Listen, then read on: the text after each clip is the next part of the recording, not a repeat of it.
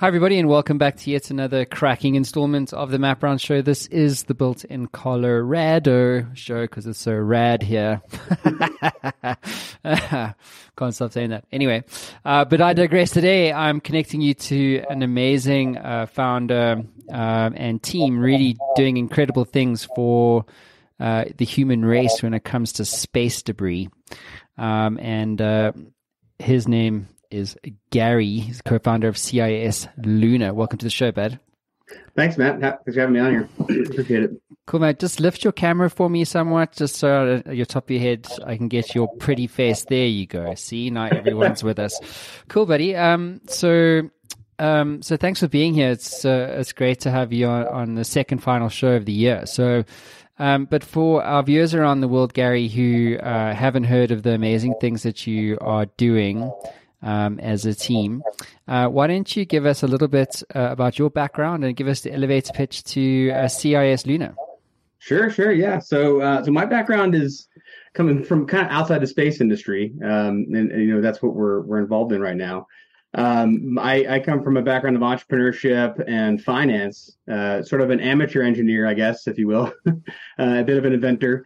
Um, but you know, I, have always had a passion for space, and as I was going through my finance career, doing you know budgeting and and uh, financial analysis for large and medium sized companies, um, I was watching the space industry kind of develop and become much more entrepreneurial and open to you know not just governments and large uh, defense contractors.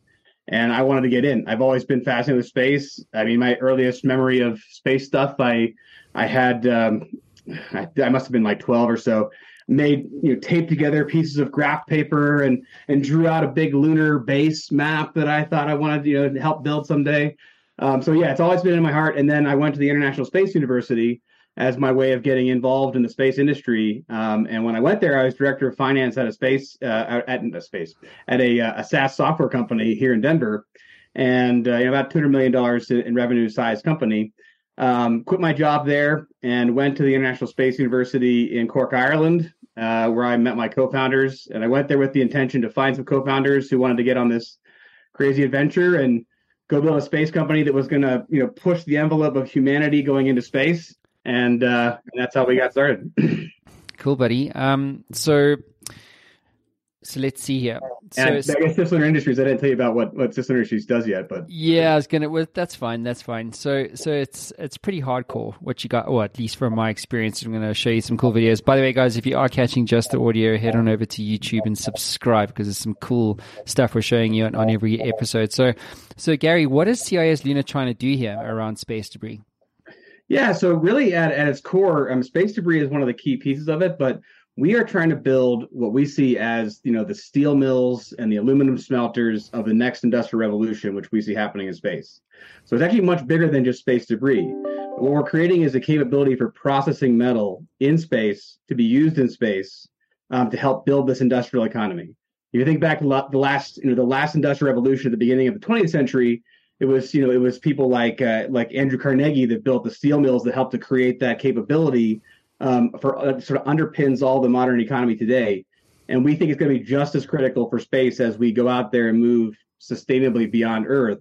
Um, and what what's great about it is, as we were investigating this idea at the at the Space University, um, I became more aware of of space debris, and you know the problem that space debris poses, and uh, and and realized that okay, we've got all this material out there, it's already refined, somebody's got to deal with it anyway this could be the first feedstock for these, you know, these steel mills of the future to uh, to process and utilize. And we really kill two birds with one stone. We're able to accelerate the development of this technology, create a source of, of materials for manufacturing companies um, who want to build stuff in space, and also build this foundational capability, which we can then use to to you know process lunar material and asteroid material and you know all other sources of metals as we move out into the solar system. So. Hmm. So um, I was just checking out uh, your your kind of vision here. Um, so, so when you say processes provide critical metal materials, what are they? I mean, so so when you think about uh, the value chain for developing resources in space, and I guess I should back up a step. If you're going to move, if you're going to take humanity off beyond Earth, like say to the moon or even further out, and you want to stay there on a permanent basis, you're not bringing the stuff with you from Earth all the time, right? So it's it's really key to develop this capability of of using the resources where you find them and being able to um, whether that's like oxygen and and you know water for for just living or making other things or if it's for you know constructing uh, equipment and, and housing and bases and that sort of thing so the critical metals we're talking about are just basic metals on earth things like aluminum you know iron steel um, that kind of stuff that you know here is is seems like kind of basic and, and inexpensive. Um, these things are hard to come by in space. We're bringing everything up with us right now.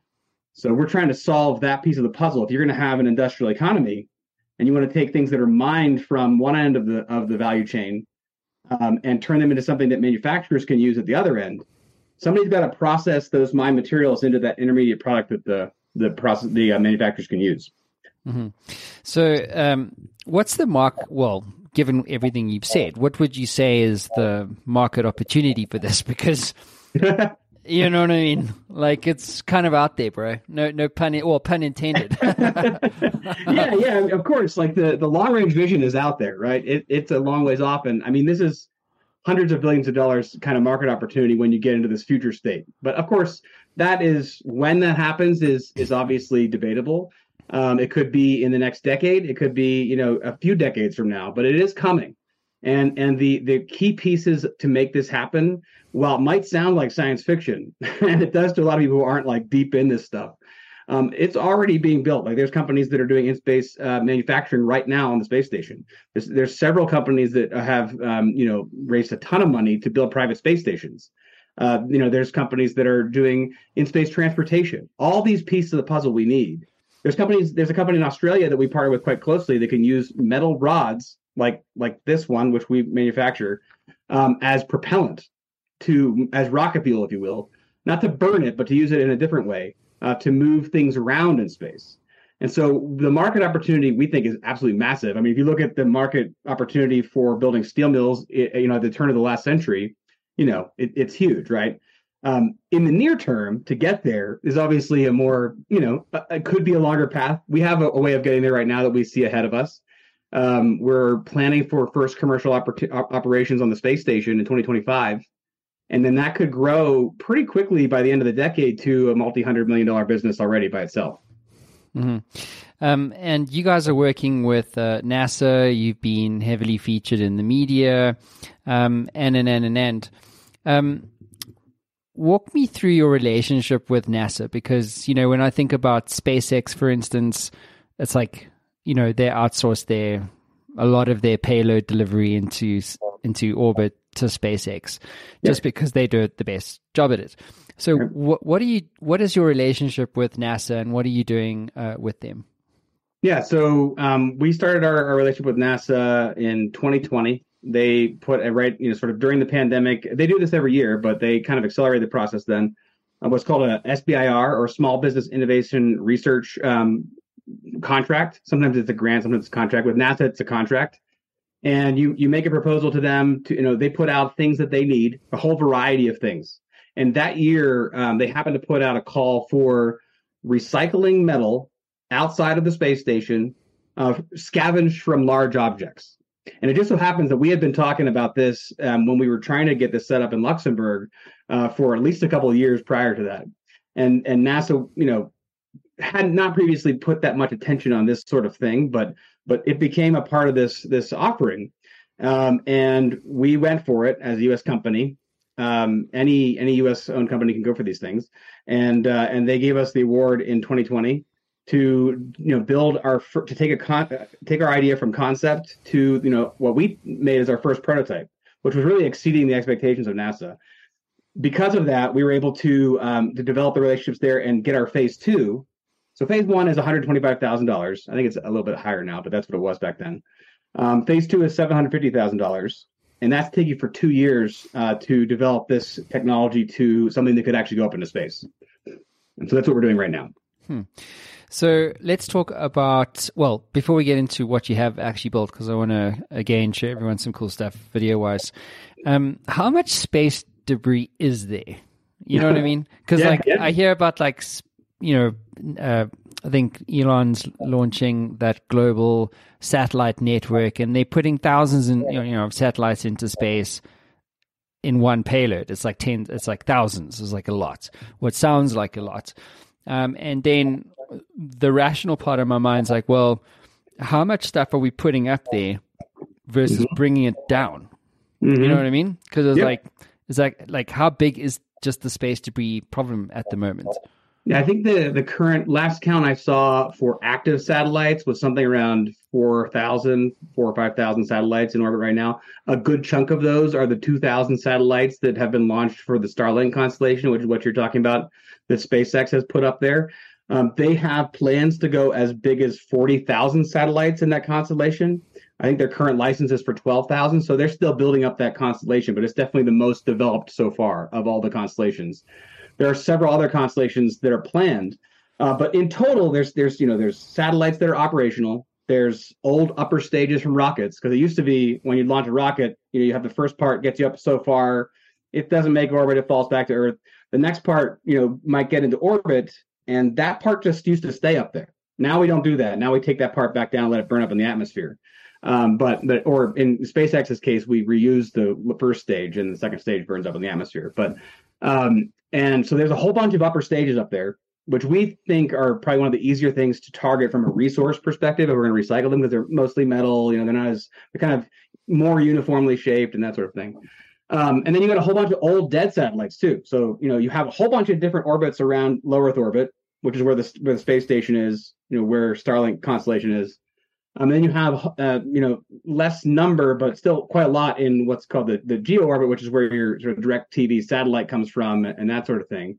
That's a bit further out. And those satellites, when they're done with their end of, the, end of life, they they you can't bring them back. It's too far to come back. So they just go out a little further in what's called the graveyard orbit. And even in the graveyard orbit, they're not perfectly stable there. So you know, there's there's I think I think the last count I saw was something like um, 10 million kilograms of material amongst all this, you know, these old uh, old satellites and active satellites all put together. I think that was the last number I saw on that. So a good chunk of those we think we can go after, you know, with our partners. We're not going after them, by the way. I should make that clear. We're just building the steel mills to process them. Mm-hmm. Um, what we're what we're doing is partnering with companies that can go out and get these things and bring them to us. So I never hadn't even heard about a graveyard orbits before. So so this is so this is literally an orbit for junk in space. Pretty much, yeah. Huh. When you your your uh, your you know geosynchronous satellites are thirty six thousand kilometers from Earth. When they go to the graveyard orbit, they use a little bit of what fuel is left, and it pushes them out to about you know three hundred kilometers further. So they're not that much further away, you know, relatively speaking. Uh, by comparison, the space station is 400 kilometers or so above the Earth. So, you know, when we're talking about low Earth orbit and geosynchronous orbit, there's a pretty big difference in distance. But. Stay with us. We'll be right back. Hey there, I know being an entrepreneur can be a very lonely experience. You sometimes get stuck, don't you? Well, if you're like me, being stuck sucks. But what if you could access the minds of over 850 CEOs who have built companies generating billions of dollars in revenue and access all of that knowledge in a fraction of a second? Well, the good news is you can literally do that today. What my team have built is Matt Brown AI. It is trained on all the interviews, over 850 of them that I've done to date, all my books all the knowledge capital that has been generated over the last 10 years right here on the Matt Brown Show. And you can get access to all of that right now for free. So, how do you get access to this? Well, head on over to mattbrownshow.com and at the top you'll see community. Hit that link, sign up, it's absolutely free, and you'll be given instant access to Matt Brown AI and a community of over 100,000 subscribers.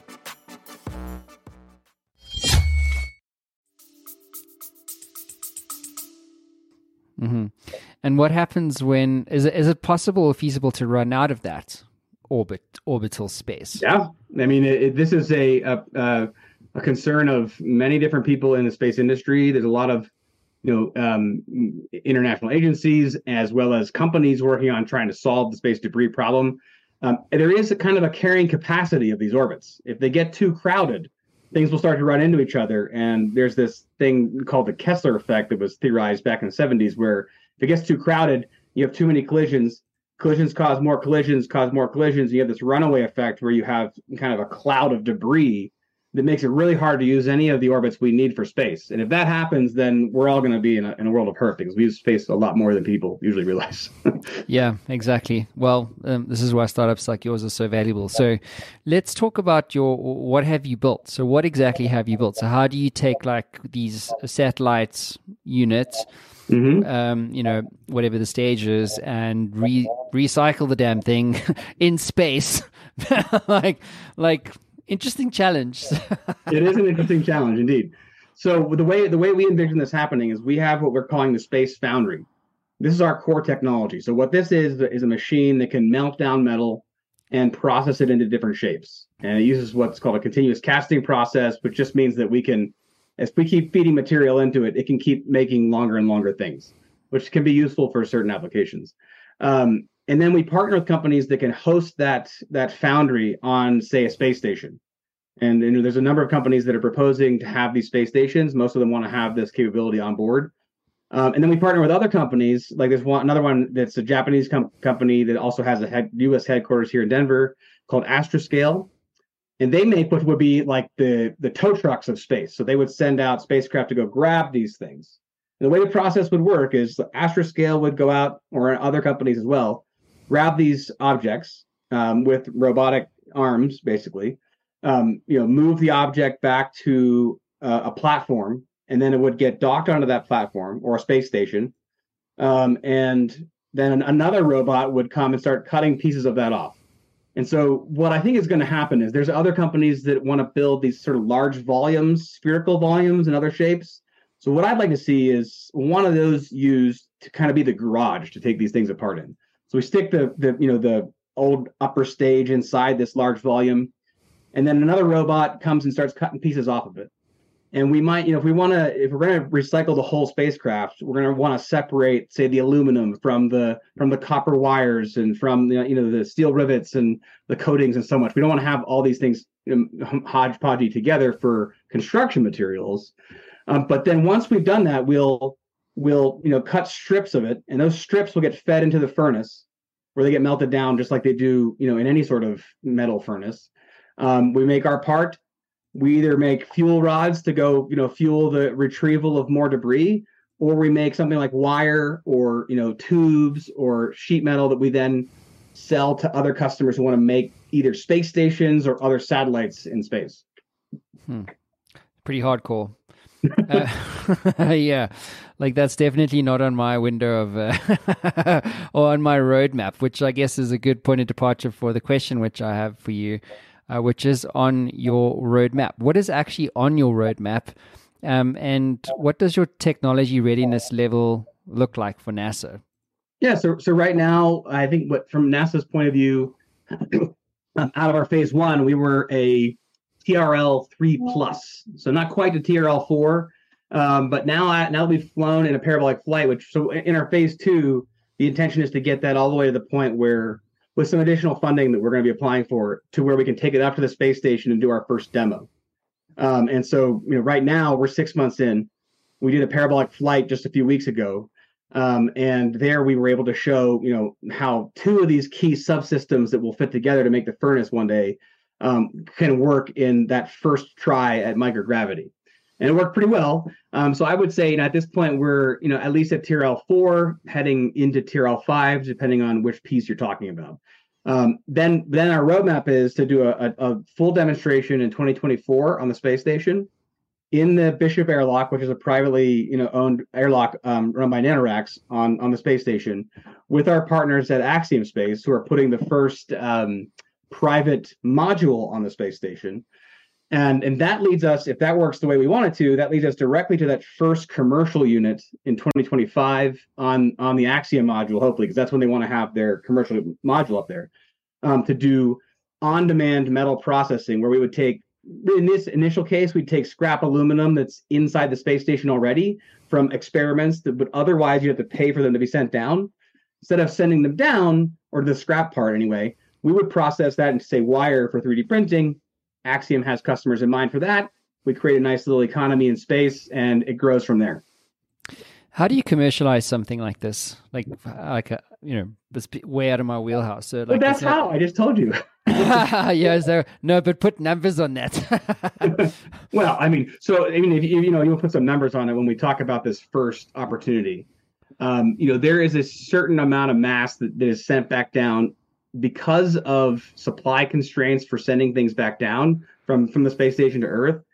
Um, and I guess maybe back up one step there. When when somebody sends an experiment up to the space station, it has a certain amount of material on it that's necessary to survive launching it there because that's a very violent you know experience right not all of that is necessarily needed to bring back for science reasons so we take some of that off um, what we've estimated is with just 1 to 2% of that mass that would otherwise be sent back down converted into materials that we can then recycle we can already generate you know one to two million dollars in revenues. That's just a starting point for a space thing, but it's a beachhead.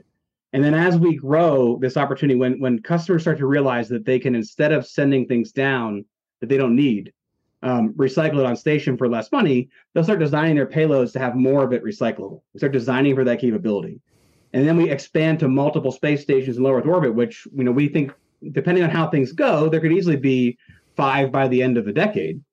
Um, this grows, you know, as you do some of the numbers there, uh, it grows to a hundred million dollar business, you know, just from that part of the of the opportunity set.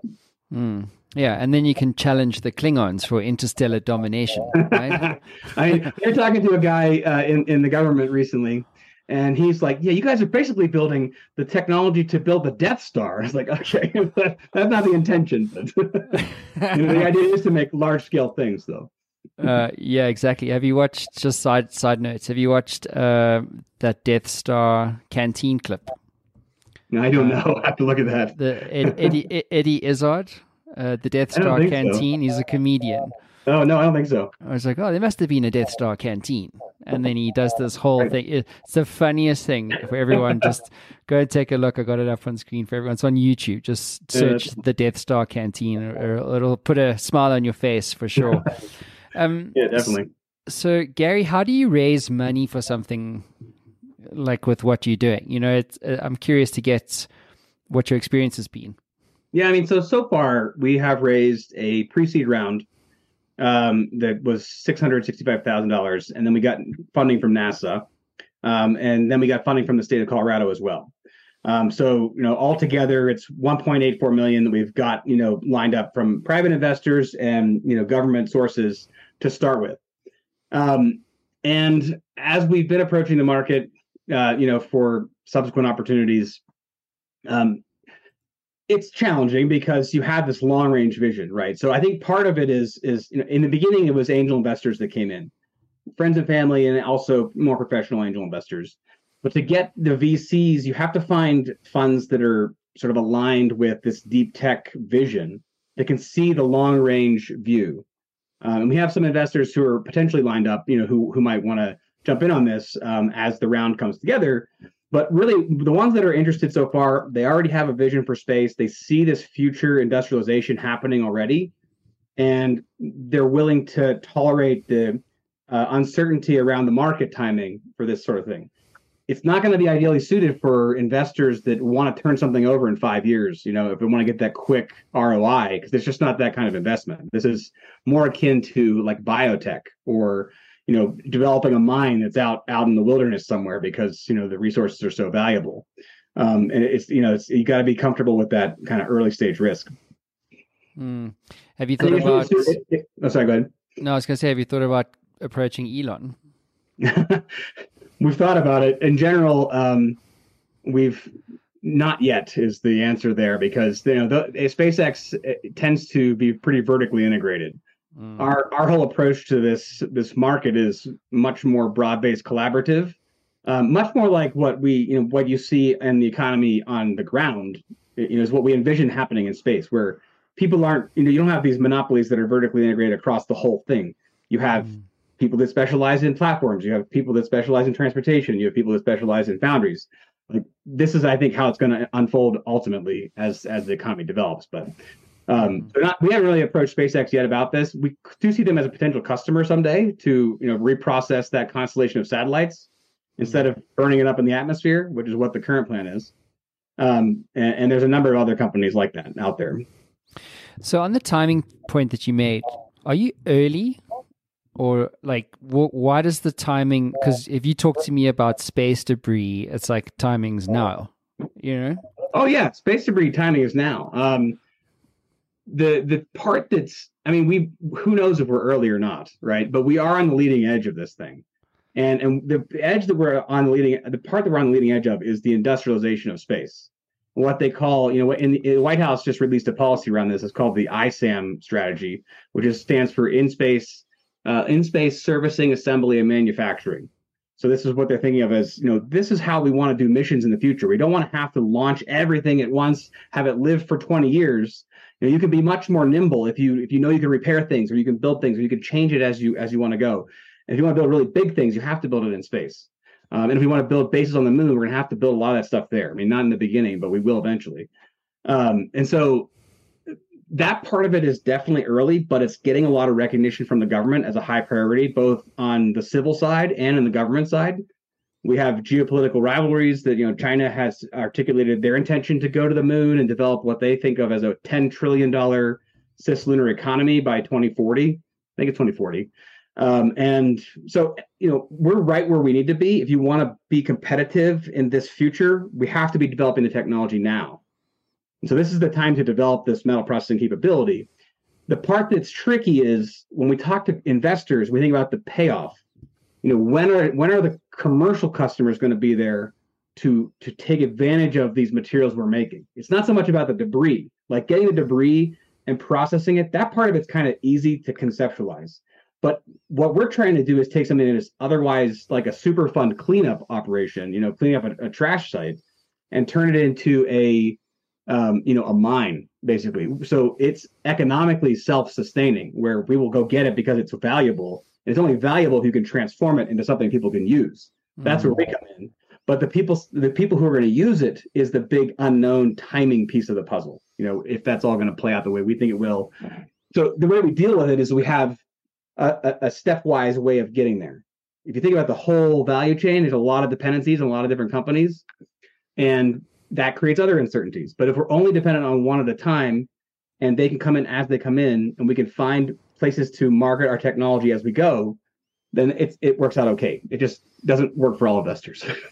yeah, well, it's funny because I I've been kind of thinking about certain types of startups, like yours, for instance, um, and how there's a doctrine where to fund your startup, you must go to the private investor market.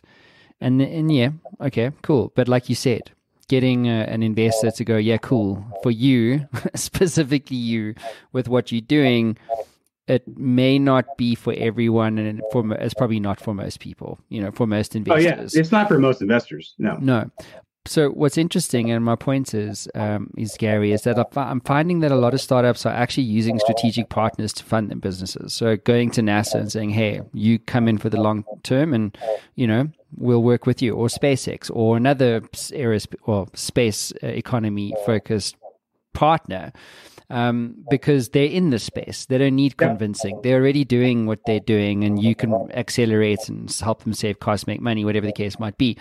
Uh, so, have you have you explored the strategic partnership investment strategy, and what have you learned if you have pursued it? Yeah, so we are exploring that, um, and there are a number of you know strategic uh, corporate venture capital arms that are out there that we think could be a really good fit for this. And we're talking to m- many of them that would be already, um, you know, it, ongoing talks. Right. One thing I can say is that we have we have signed an MOU with Sierra Space. Um, Sierra Space is a, a, you know, a space company, space focused company. They build a space plane. They build a space station. They're partnered with Blue Origin to build the orbital reef. Um, they raised 1.4 billion dollars in a Series A um, to to do this, you know, spin out from what was Sierra Nevada Corp um, for just space stuff. And you know they have a fund, and we're starting to talk to those guys as well. But um, but the MOU is around they want to have our technology on board their space station, and so they're going to help us develop the subsystems and test them in orbit and give us opportunities to do that, and also flesh out the market side of how it would be used as we go forward. I think I think that that's a you know the strategic capital is definitely a key piece of our strategy Um, there's also other angles too, which is not just space companies, but you know, eventually some of the industrial companies on Earth who are doing metal processing are going to want to get into that market because it's going to be bigger than the Earth market eventually. And they're not doing it now because it's too far out in the future. It's not really on their radar. Um, but they might be great, you know, candidates for strategic partnerships as well, like an Alcoa or U.S. Steel or you know um, any of these other large, you know, uh, metal manufacturers around the world could be good partners for this, so they can get their foot in the door, you know, through us and and start to develop that possibility. You should check out uh, Founders Fund. Um, it's run by uh, Peter Thiel. Oh yeah, and yeah, um, but you know he's uh, obviously sold his shares in Facebook and created the Founders Fund. And in there, there's a, I highly recommend everyone to read the manifesto because uh, he breaks down like the the problem with venture capital um, as as he sees it. Bring I've got it up on screen for everyone. See, got to go to the YouTube channel, people. Um, and but he makes some good points around like you know what happened to venture capital. You know, if you have people solving like yourselves solving hard science problems, like the the traditional venture capital, um, you know, approach to investing, uh, according to his point of view, anyway, is is broken, and mm-hmm. hence hence why that's the premise for the Founders Fund. So, and then he breaks down like aerospace, biotechnology, AI, energy, internet, IoT, essentially, and so forth. And in the aerospace um, uh, sector, um, uh, he talks about like the barriers to innovation in that space. But from a venture capital perspective, aerospace is is huge. Like the yeah. upsides are, are enormous. They're yeah. enormous. Um, and so, yeah, so check out uh, Founders Fund, guys, if you want a perspective on venture capital as a startup founder. Um, so, Gary, I want to have a bit of fun with you. So, obviously, what you're doing is a hard thing, and um, and you know this you this isn't your first startup. Um, you have also had a startup that didn't survive, but you're obviously taking lessons from that failure and, and kind of applying them to to this venture. What was that startup that that that died, and what did you learn from it?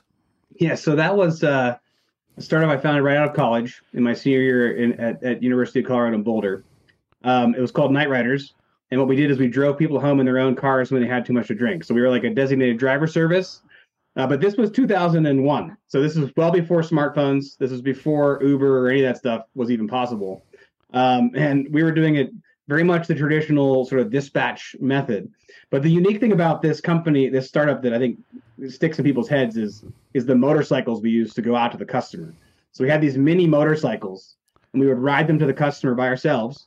Um, when we get to the customer, we'd take the motorcycle apart. It fit into four different bags and we'd stick it in the trunk of the car then we drive the person home. They'd have their car at home at you know when they woke up in the morning. Wouldn't have to go back downtown to get it. Um, they got home safely, and we would just take that that we put the bike back together and ride off to the next customer. That was the basic idea. Um, many many lessons learned from that. I was young, had nothing to lose, like literally nothing to lose. My credit was already terrible, so I did you know I, I really had nothing to lose, um, and except some time, you know, which was fine.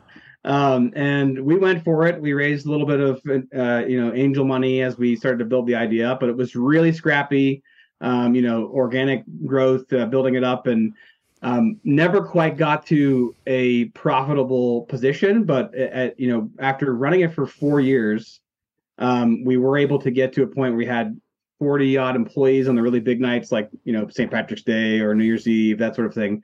Um, and uh, yeah, we got a lot of people home. The real big challenge on that one was that your demand cycle was like this, you know, because you had this real big spike right at the end of bar close from like I don't know 11 to 2:30 in the morning, and uh, and not so much anywhere else. And the way we had set it up, because we wanted to control how people dressed and when what they did and when they came to work and all that, is they were all employees. And so people don't want to work, you know, two hour shifts, generally speaking. They had, we would employ them for longer. So it's a, a mismatch on revenues, eh, you know, capacity and demand. Um, and we tried lots of different strategies for, you know, expanding the demand cycle for this and sort of matching that up a bit better, doing things during the day and um, all kinds of things. But at the end of the day, um, despite a lot of support from from uh, you know uh, like the local um, you know, Coors Brewing Company, for example, sponsored us, and and all the bars and everybody was very happy to support us. Um, you know, media loved having us on for any drinking holiday because we were, you know, helping to solve that problem. Um, it just was too difficult of a business to do. And I think if it had gone long enough, like I wouldn't go back into it now, even if I, you know, knew what I know now, because sooner or later, sending drivers out in, at night on motorcycles to ride around with a bunch of drunk people um, was going to result in some kind of terrible accident. So I was like, you know, that never happened, fortunately. But um, but it was it was quite an adventure. Um, I I tied up my entire identity into that company, and so one of the big lessons out of that one was, you know, how to not do that because it, there was no plan B. It was just we're going to do this and it's going to win, and there's just no other alternatives. And we put mm-hmm. everything we had into it, and when it finally did fall apart, and it was like you know, I mean, it was it fell apart in the way that because there was no plan B, we didn't stop until people started turning things off on us, like turn the lights off and lock the pa- padlock on the you know warehouse, um, and then it was over. and uh, uh, yeah, there was a bit of an emotional struggle to try to get past that and figure out like, okay, now what am I going to do? You know, mm-hmm. um, how do I separate my identity from that failure and, and move on to the next thing? And so it, you know, took some time, like going to the corporate world and sort of rebuilding my my credit and my you know my uh, money resources and and career and confidence uh, to go back out there and and do it all over again. But it has always been in my blood though and that was my first yeah. but it's a it's a it's a very powerful uh, story. And lesson because i i had that exact same issue. The exact the exact same. So so I've spoken about like I've you know founded 14 startups, mm-hmm. 20, 25 years, had a couple of exits, massive failure, kind of like what you had. Um, and I, I, sold my first company. It was a record label. I was 26 and I thought I could walk on water. I was like, yeah, yeah. yeah. and then uh, my second business was about um, was about personal development. You know, so how do you achieve things in your life, whatever. Mm-hmm. Um, and the issue I had was that business failed. and the universe is going to fix a whole bunch of my ego for me. Um, but the, but my but to your point, my my identity was wrapped up in that business. Oh my fuck! Can I just can I just tell you when you say that you didn't even you just scratched the surface? Like I think that, and you know I find it is because you were young and I was young you know and i and i and i think about those days and i wonder like if i just had a I just had someone to go hey matt it's okay bro. Yeah re- really? That's, yeah, yeah. like like it's okay. Somebody you would believe too because it can't just be anybody telling you. People told me that you know but yeah yeah but it's like like a like a dad or a mentor or older brother or another i don't give a fuck. I didn't have that guy. I didn't have that girl. I didn't have that person to go yo matt this is the reality bro Hmm. Like this is how it goes, dude. And by the way, you're gonna have another right. nine fail on you, so get used to yeah. it. You know what I mean? Get comfortable with it, right? and, and but the thing is, you like you're like, oh shit, it failed, so I'm a failure. Yeah, right. You know, and and there's a big. So I got another story to share. So my mentor, uh, he owns hundreds of businesses. Um, and like stupid, stupid money. And uh, he basically, his first business was backed by an investor. It was like a, it was like a bagel shop uh, New York Bagel or whatever, and and basically everyone was like, "Dude, it's gonna die. It's not gonna work. It's done." And he was like, he was like, "You, ah, it's gonna work. It's gonna work. Like, there's no plan B. We're gonna we're gonna make this work, or it's not gonna work." You know, every and then so it died, and and and so he had coffee with his investor, and he sat down in front of him. He says, "Listen, mate, like I know I'm young." Uh, but uh, if I, if it's the last thing I do, I'll I'll pay you back every cent. And he got up from the table and he left um, and the investor, like, investor left, or your no, no, no, no, no, no, like my mentor, um, and uh, and the investor like slammed his hand on the table and he said, "Sit down," you know, and it, it's like, and he goes, "So did you fail, or did the business fail?" And he said, "Cool, the business failed." He says, "Good, yeah, exactly." He says, "Did I back you, or did I back the business?"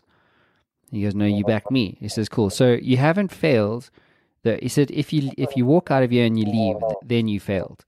But if you recognize that when a business dies, it's not you.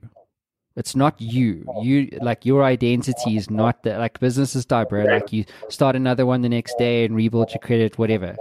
that's just the consequence of it. But it's not you. And fuck, I wish I had someone who just told me that, dude. Like, you know, hey man, it's not you. It's just the business. Yep, yep. Just to try to like, th- there's such a pile of shame you can layer on yourself if you if you marry the the identity and the business together like that. It's uh, it's it's a tricky thing to get out of for sure. And, and but I mean, I, I luckily one thing that is great. Um, the the two guys that I founded that company with, we were really good friends going into it. Um, one of them did have good credit going in, and so he was the one who got like all these credit cards and loans and things for us to be able to actually pull off some of this bootstrapping. Um, and afterwards, his credit wasn't so great anymore. but you know what? We um, we are all still really excellent friends to this day because all of us knew that we we all went in it honestly. We you know we we poured our heart and soul into it. No one took advantage of anyone, um, and you know it was like it was hard coming out, but but uh, in the end, we did the best we could, honestly, and and uh, none of the investors held it against us either. Even though I felt like shame around it. Um, in fact, it was really funny. We, me and we had all kind of disappeared after it failed. Didn't even go to Boulder. Like I lived in Denver. I, I didn't go up there, even though I had friends there. I felt like I didn't want to see anyone, you know. And uh, one time, another investor, uh, one of our biggest investors, he had met with one of the co-founders, not me. He's like, "Hey, Carl, you can tell your, you can tell Brad and Gary, it's okay to come out now. Like, the, the coast is clear. You know, they don't have to hide out in the woods or whatever they're doing. You know, so Yeah. um, you know, and it was never a problem really, but like I just didn't know how to handle it. I didn't know what to do. You know, yeah, and that's the, that's also the the I suppose the one of the reasons why I do the show because I hope that someday someone's listening to this and they go, "Oh shit," and then they remember that, yeah, you know, because then they they won't take, which is what I did. It took me, I mean, it's twenty six, so it took me like eight years or something like that. It was a long time to get over that. yeah, me too. Back to get back on the horse took a long time. It's You know? ridiculous because like now it's like cool one dies I'm like literally starting another one you know what I mean like Right. at the next day sort of thing because I've recognized that it's not me it's just a business businesses die move on you know Yeah, take take the lesson um but um cool so um I want to ask you this if I gave you the keys to the Matt Brown show time machine and you could go back to yourself on day one of this business CisLunar what advice would you give yourself about building this company Hmm. I mean, one thing that is interesting, uh, I think sticking with the original vision and and figuring out how to pursue that. I mean, I probably would have moved on from from Luxembourg faster. Nothing against those guys; they're great. But recognizing once they once I realized what what their needs were, that we needed to be you know somewhere like the United States where we could tap into larger resources of like a NASA but also this winding path that we went down. We went through a couple, we went through an accelerator program at Creative Destruction Lab, which was also a great experience, but um, we got various different kinds of advice. And because we weren't sure how we were going to get past this crux moment of funding the company, um, you know, we went down some windy paths that, that oddly enough, even though it has evolved, has has turned out to be the same basic concept that we started with in the first place. And having that like and this has happened over and over again actually. We, we went through even through seraphim space camp um, recently you know you go through the process and in the middle of it i get all this competing advice and you want to take it all in. And had a really great meeting with uh, rafferty jackson who's part of that program and lots of other things. And she brought me back to this big vision idea and i realized that's where we should have been from the very beginning because that's where the passion comes through. Like when we go back to that true you know core reason for doing it which is the only thing that keeps you going through the hard stuff anyway um, it, it helped to tell the story much more you know convincingly than trying to like fit into some formula. So that i think that that's probably one of the uh, one of the big things. The other thing i would do t- tell myself differently this is other big piece is build stuff sooner. You know, when we started actually building hardware, everything changed. I mean, and, and bringing Joe on our, our CTO um, in 2020 sort of allowed us to start building hardware because he was here in Colorado, I was in Colorado, um, and man, NASA is so much more willing to fund you if you show them hardware. Like there's a million slide decks out there pushing some grand idea in space. or, or any other deep tech thing. You know, um, lots of cool ideas, but not nearly as many who actually execute and build something. Even if it's just like crappy prototype, just start building and iterating. That's the other thing I would do. Mm, that's a very good point. Gary, why do you do what you do? Yeah, so for me, I I I, I had heard uh, years ago um, this idea that I, I, I credit to the, one of the Google founders. I think it's where I heard it, but this idea of like making a dent in the universe and trying to do something that you know affects lots of people or that can actually make an impact. And so that that I've always wanted to be able to make an impact. Um, and so when I think about what we're doing, why we're doing this one, because there's lots of things you make an impact on. Um, to me, the the future optimistic, you know, uh, path for humanity is really only available if we go out into space, we take advantage of the resources that are out there, and and open up all of that capability for you know humanity to expand out beyond Earth. The alternative to me is more of a constrained future where we have to you know find ways to to you know manage the resources that we have and not overuse the carrying capacity of of Earth. Um, but I want to have an optimistic future. I want to be able to solve these grand challenges. You know, not me personally, but I want humanity to be able to solve these grand challenges. And my personal belief is that that can only happen if we go out and utilize the the opportunities that are out in space. And and I want that for my daughter. I want that for myself, and I want that for, for everyone else. So that's that's really what drives me forward to do this. Yeah, I uh, when I when I talk about space startups, something about them, you know, it's, it's like the it's like the next level. it is the next level stuff. of humanity, man. yeah, dude. So I'm on your page, man. But listen, um, it's been a real privilege chatting to you, dude. Um, and uh, I think what you guys are doing is really, really hard, and uh, like that's what makes it valuable. And I hope, I believe that your timing is right. Um, and I have no doubt that uh, you know you'll go on to do great things. So, um, yeah, thanks for being on the show. Yeah, appreciate the conversation. A lot of fun. Anytime. Thanks, thanks everyone. Yeah. Bye. Ever wanted to become a best selling author? Well, I'm in the influence business and I work with business owners and CEOs and business leaders to help them scale their influence. And we do this as a team by helping you to become a best selling author, sought after speaker, and industry influencer in only 30 days. My team and I have developed a system that delivers a best selling book and a launch campaign 300% faster and 50% less cost than anyone else in North America. This system is incredibly efficient. One of my clients, Haiku, went from a 2% share of voice globally to an 11% share of voice globally in only seven days. If you'd like more information, head on over to showworksmedia.com for more. That is showworks with an X.com.